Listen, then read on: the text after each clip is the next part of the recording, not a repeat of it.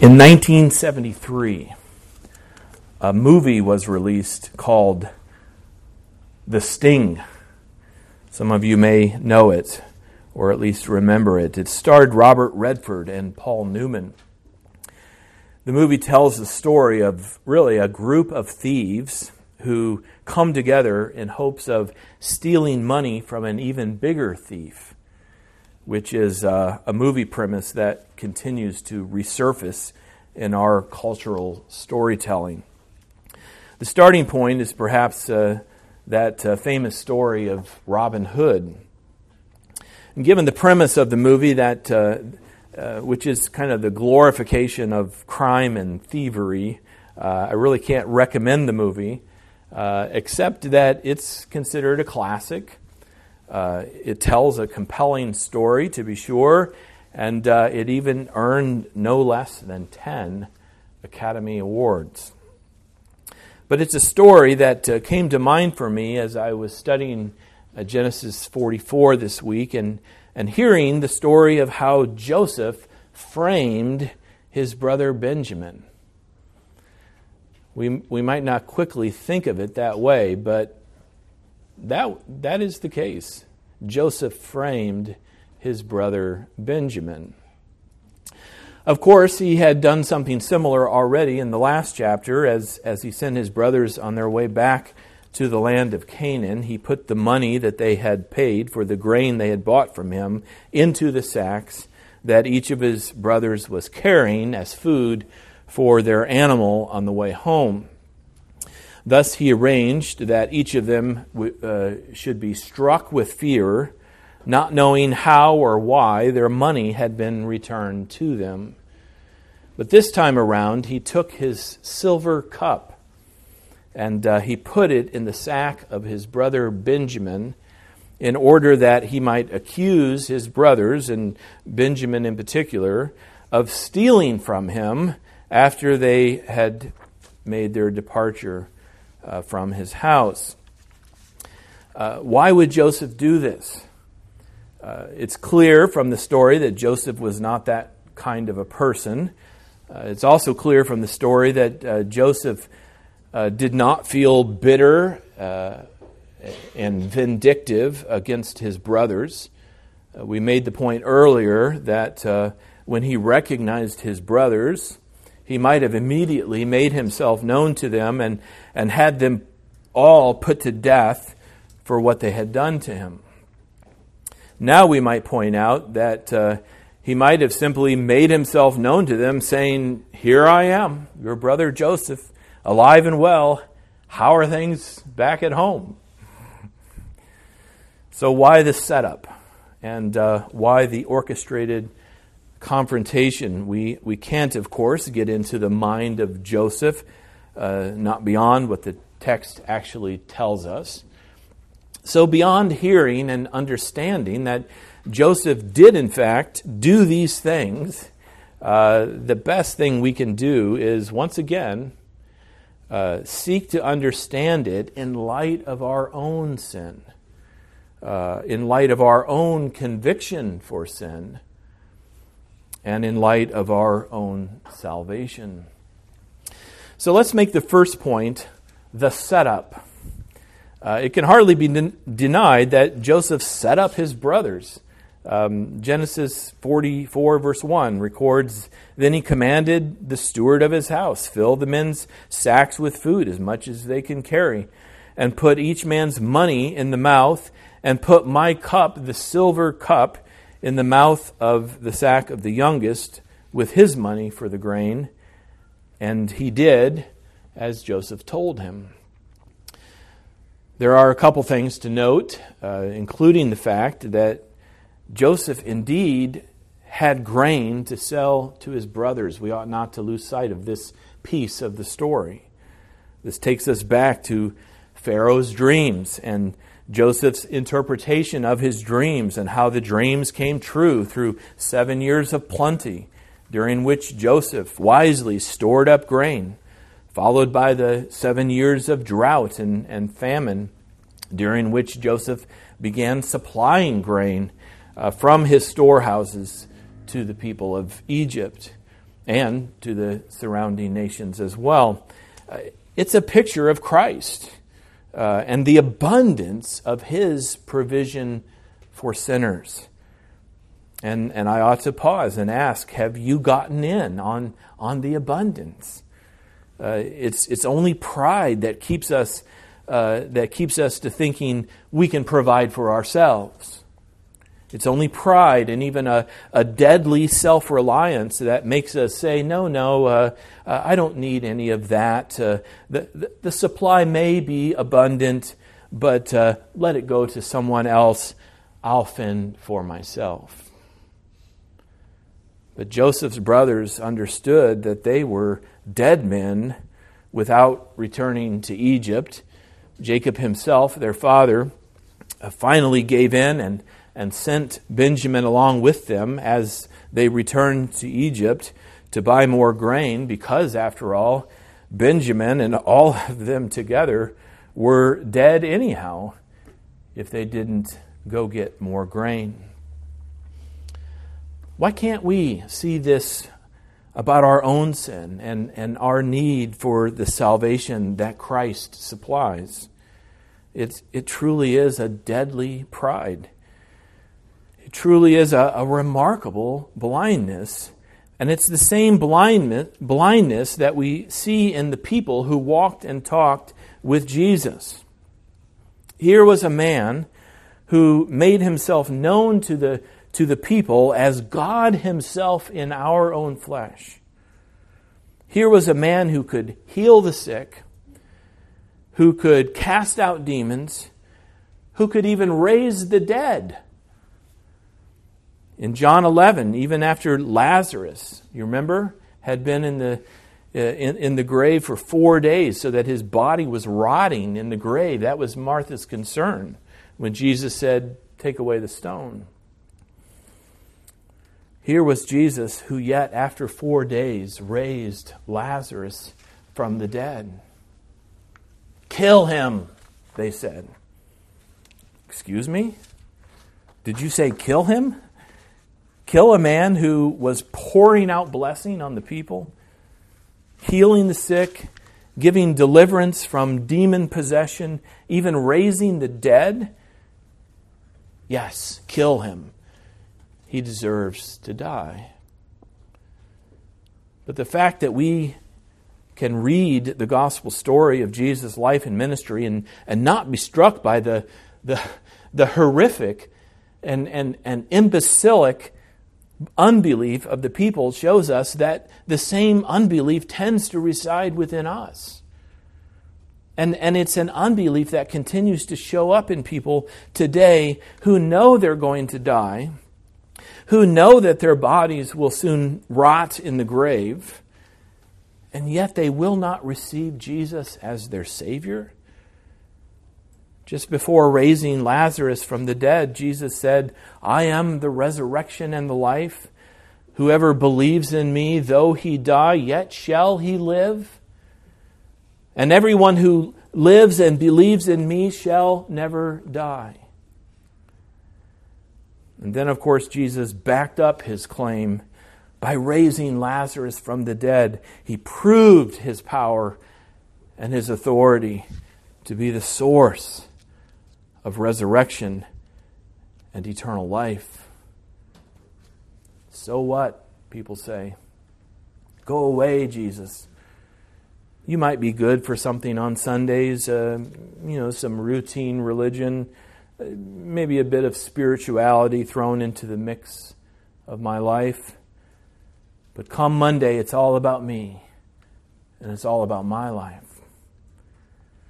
Never mind our sin, never mind the grave that awaits us, never mind the judgment that all men know they will face in the end. Unbelief truly is astounding. Can we not see it? When we stop and think about it, of course, we're not given to stop and think about it, but we go our merry way when there is grain in Egypt, when there is a Savior named Jesus who has an abundant supply of what we need. Another thing that, that shows us Christ is how Joseph returned to uh, his brothers the money that they, uh, that they spent to buy grain from him. Uh, this is now the second time that, that Joseph did this, and, and it ought to remind us of what Isaiah 55 says about the provision of God for our salvation. Come, everyone who thirsts, God says through the prophet. Come to the waters, and he who has no money, come, buy and eat. Come, buy wine and milk without money and without price. We might ask why it says that. Why, why does God put it in that way to his people? Come, buy, but buy without money. And I think the point is, is that it should cost money. Uh, Nothing is, is free in this life, despite what the political liberals will try to tell you. Uh, make no mistake, if something is free to you, it's, it's, it's costing somebody some, the money.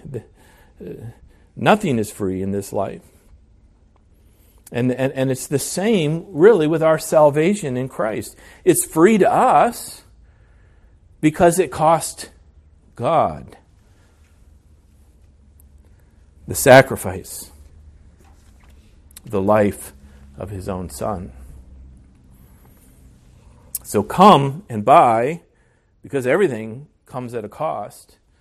But come, eat and drink without money and without price, because the cost has been paid.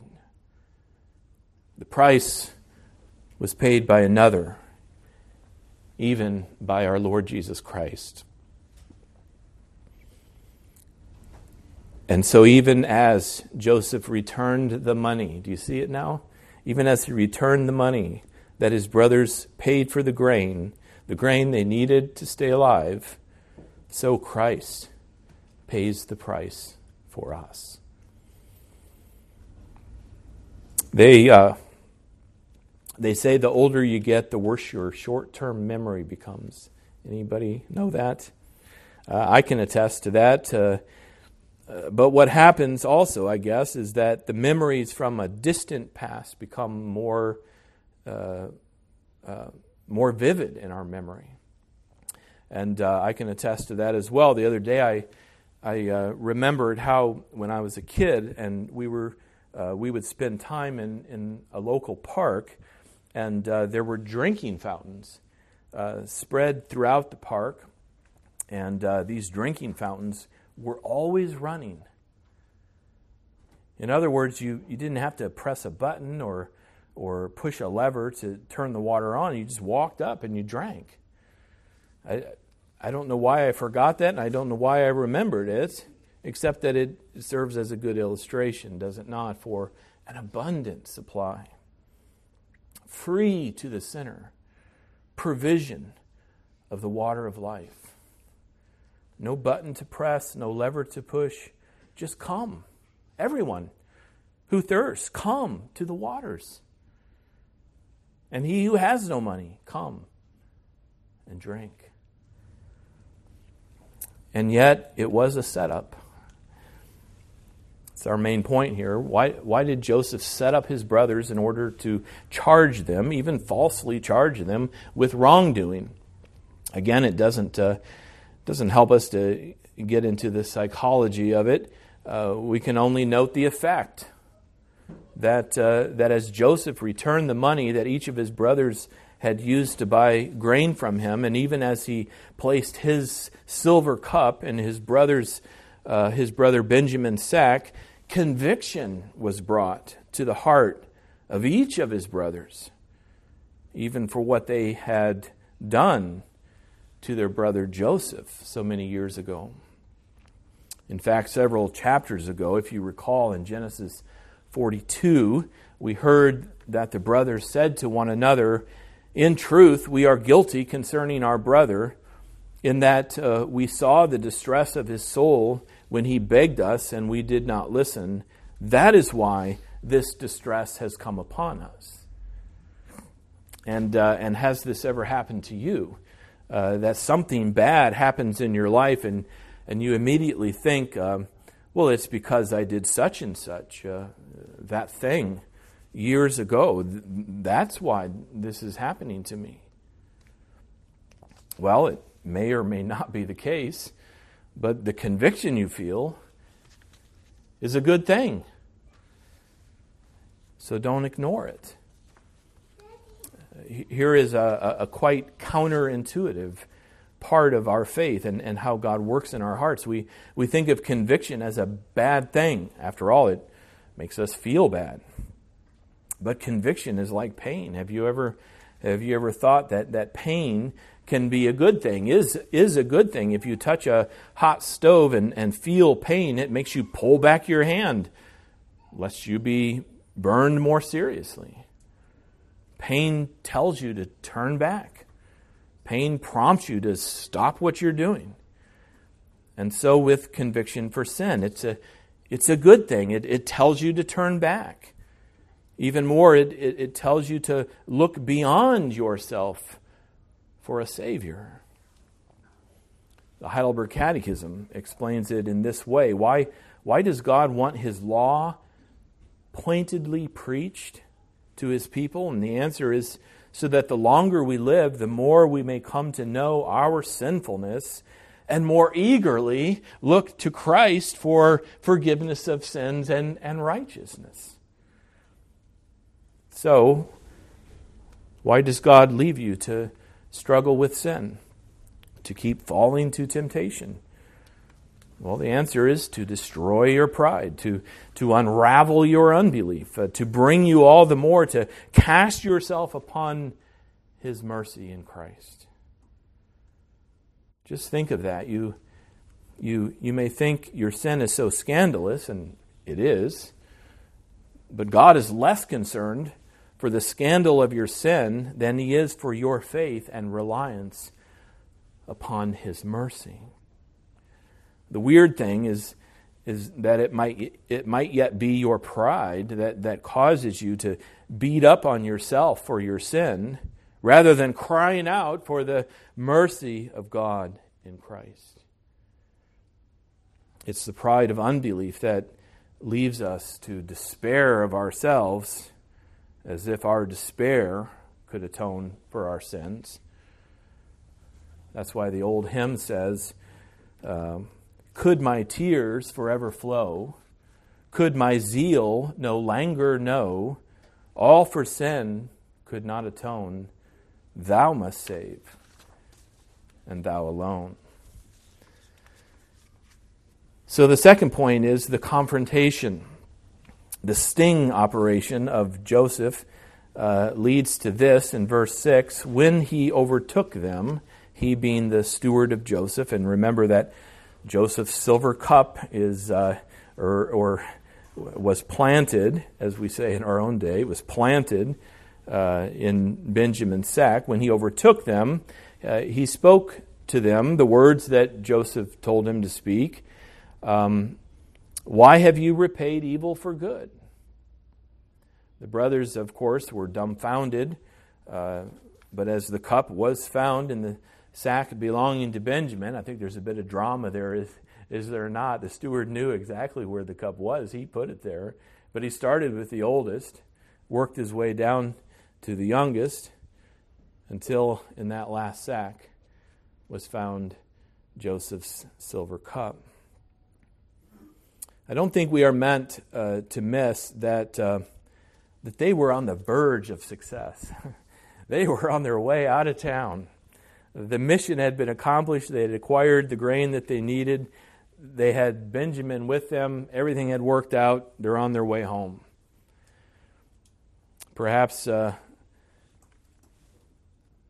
perhaps their past sin against their brother Joseph wasn't rising up against them. And yet along comes a rider approaching them from behind. Uh, perhaps they saw him coming. We aren't, we aren't told. It's, it was probably more than just the one man, the steward, uh, but probably a, a, kind of posse, uh, like the old westerns say. Uh, for us, it was, it was probably like seeing those red and blue lights uh, in your rearview mirror. What now? They must have thought. So here we have a, a, a confrontation for sin, uh, another necessary part to how salvation comes for the sinner. I ought to be very clear that God never sets up the sinner in any kind of dishonest way, as Joseph did. Uh, why Joseph chose to do it that way, we, we don't know. But there was a setup, and, and now came the confrontation. Uh, why have you repaid evil for good? A, a cup is missing, and, and uh, you are those who have so recently been uh, in the master's house. Uh, they say, Why does my Lord speak such things? Uh, uh, far be it from your servants to do such a thing. Well, let's take a look. And, uh, and so they did. And so the cup is found in the worst possible place that it could be found. It was found in Benjamin's sack. And here is, uh, here is the point where conviction leads to confrontation and, and to the necessary despair for sin. To this point, the, the brothers have only thought, uh, hmm, uh, maybe this is because we sold our, our brothers, uh, sold our brother into, into slavery. Uh, they had sold Joseph uh, into slavery. Now they were in Egypt. The connection was apparently not lost on them. Uh, little did they know, of course, that the powerful Egyptian ruler that they were dealing with was their brother Joseph, but otherwise, there was conviction. But it was only conviction, and conviction is one thing, confrontation is another, and it also is necessary. Here, here is the, the preaching of God's Word each Lord's Day, when the preaching of the Word includes the law of God. We, we need to see that, that beyond some nagging guilt, beyond the vague and general sense that we do bad things, that our sin is really against God Himself. We need to be confronted that we have sinned, and in so doing, we have hurt other people, we have hurt ourselves, our sin is against God. So that our sin doesn't just cost us peace and, and good feeling about ourselves, it puts us in the path of God's judgment for sin.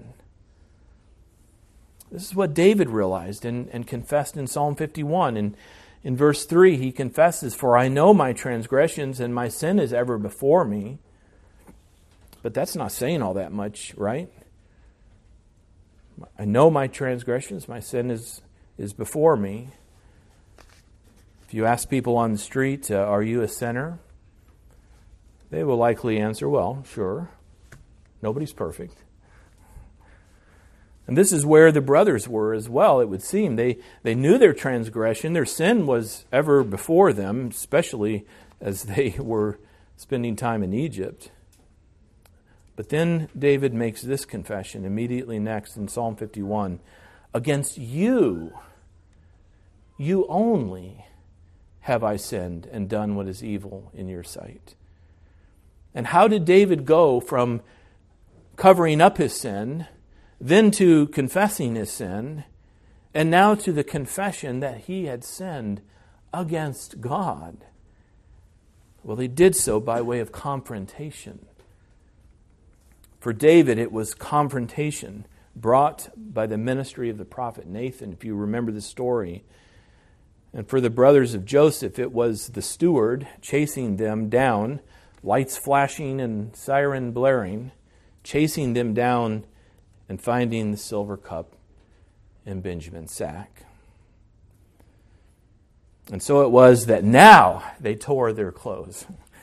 In chapter 42, when they thought that maybe, just maybe, this trouble is coming upon us because we sold our brother into slavery, they, they didn't tear their clothes then.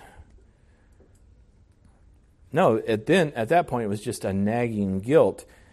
There was some conviction, but the full confrontation was yet to come. Now it had come. Now they tore their clothes in anguish for the trouble they were in. Even more, when they arrived back at Joseph's house, it says they fell before him to the ground. we are told that uh, when Judah and his brothers came to Joseph's house, he was still there. No surprise there, right? He was still there, and they fell before him to the ground. And, brothers and sisters, that's where we need to be before God and before Christ our Savior. Enough of all polite, measured, pride reserving religion. Young or old, male or female, scandalous sin or casual sin on our record. We all need to tear our clothes, even more to fall before Him to the ground in the trouble of our sin. And we ought to be willing to do so because the promise of God is that there is a solution. And this is the third point. Are there not so many situations that we find ourselves in where there is no apparent solution? We pray and we pray, we long for a solution, none comes. And maybe we even start to give up hope. But here is but here the solution is clear. That God provides in Christ the forgiveness of sins and even the credit to us of the righteousness of Christ. And this is what we see in Judah by, by what he says and, and does to provide a solution. First of all, he recounts everything that has happened. They first came down to buy grain. Joseph accused them of being spies and demanded that they bring their youngest brother uh, down. In the meantime, he kept Simeon in prison, if you recall, and and uh, they went home. And uh, in time, they uh, Simeon's still in prison. Uh, finally, they had to bring their youngest brother down, much to their father's uh, consternation and dismay. And and and now what? If they return home without their brother, it it's, it's going to kill Jacob. And what will life be worth? What has life been worth after Joseph is gone? So now, what will life be worth if the loss of Benjamin is added to the loss of Joseph? So, Judah has a solution. And it really is a magnanimous solution. Take me instead. Hold me accountable. We might wonder what Judah really thought. Was he, uh, was he utterly perplexed by the silver cup being found in Benjamin's sack, or, or did he figure that the rotten little kid actually did steal the silver cup? We aren't told, and, and neither do we need to know exactly the mind of Judah. Instead, we, we only need to see that he offered himself as a substitute. And that should sound familiar. Verse 33 records after Judah had recounted the whole story, Now therefore, please let me, your servant, remain instead of the boy. Let the boy go back with his brothers. And there can hardly be a more perfect picture of Christ and his substitutionary atonement, as we say, for us. Judah has clearly come full circle. He has done a 180. Under the load of guilt and misery in the household of his father Jacob, he had departed. He had married into a, a pagan family. He had seen two of his sons die for their wickedness before the Lord. He had had two more sons who were twins, and he had returned to the covenant community apparently a changed man. And we see that changed man in this story as Judah offers himself in the place of Benjamin, his brother, his father's favoritism aside, his own demise notwithstanding, Judah offered himself in the place of his brother Benjamin. Do you know that this is what Christ has done for you? if you are a believer in Him. Conviction is necessary. Confrontation completes conviction and brings conviction to the full. But what is the solution? according to the plan of God, according to the holiness of God, according to the offense of your sin against his majesty, according to the justice of God, for which the angels praise him, according to the grace and mercy of God, you are Benjamin, and Christ is your Judah. Which is to say, Christ has stepped into the sinner's place. And if you will set aside your pride, if you will receive the conviction of sin, if, if you will be confronted, and as you believe in Christ, He will be your substitute. Christ is the solution to our sin, the solution that we urgently and direly need. Let those who have ears to hear hear. Let those who receive conviction and confrontation for sin believe. And let us together rejoice that Christ has stepped into our place and that He is the eternal solution to our sin. Amen. Let's pray together. We thank you that from beginning to end, we get to hear the gospel as we open your word, O God. And in these events, we can so clearly see Christ. May each of us indeed see him, not just intellectually, but with true faith May we see Christ. May we trust him as our substitute on the cross, taking upon himself our punishment for our sin. Grant us this faith and none other. And we ask it in Jesus' name. Amen.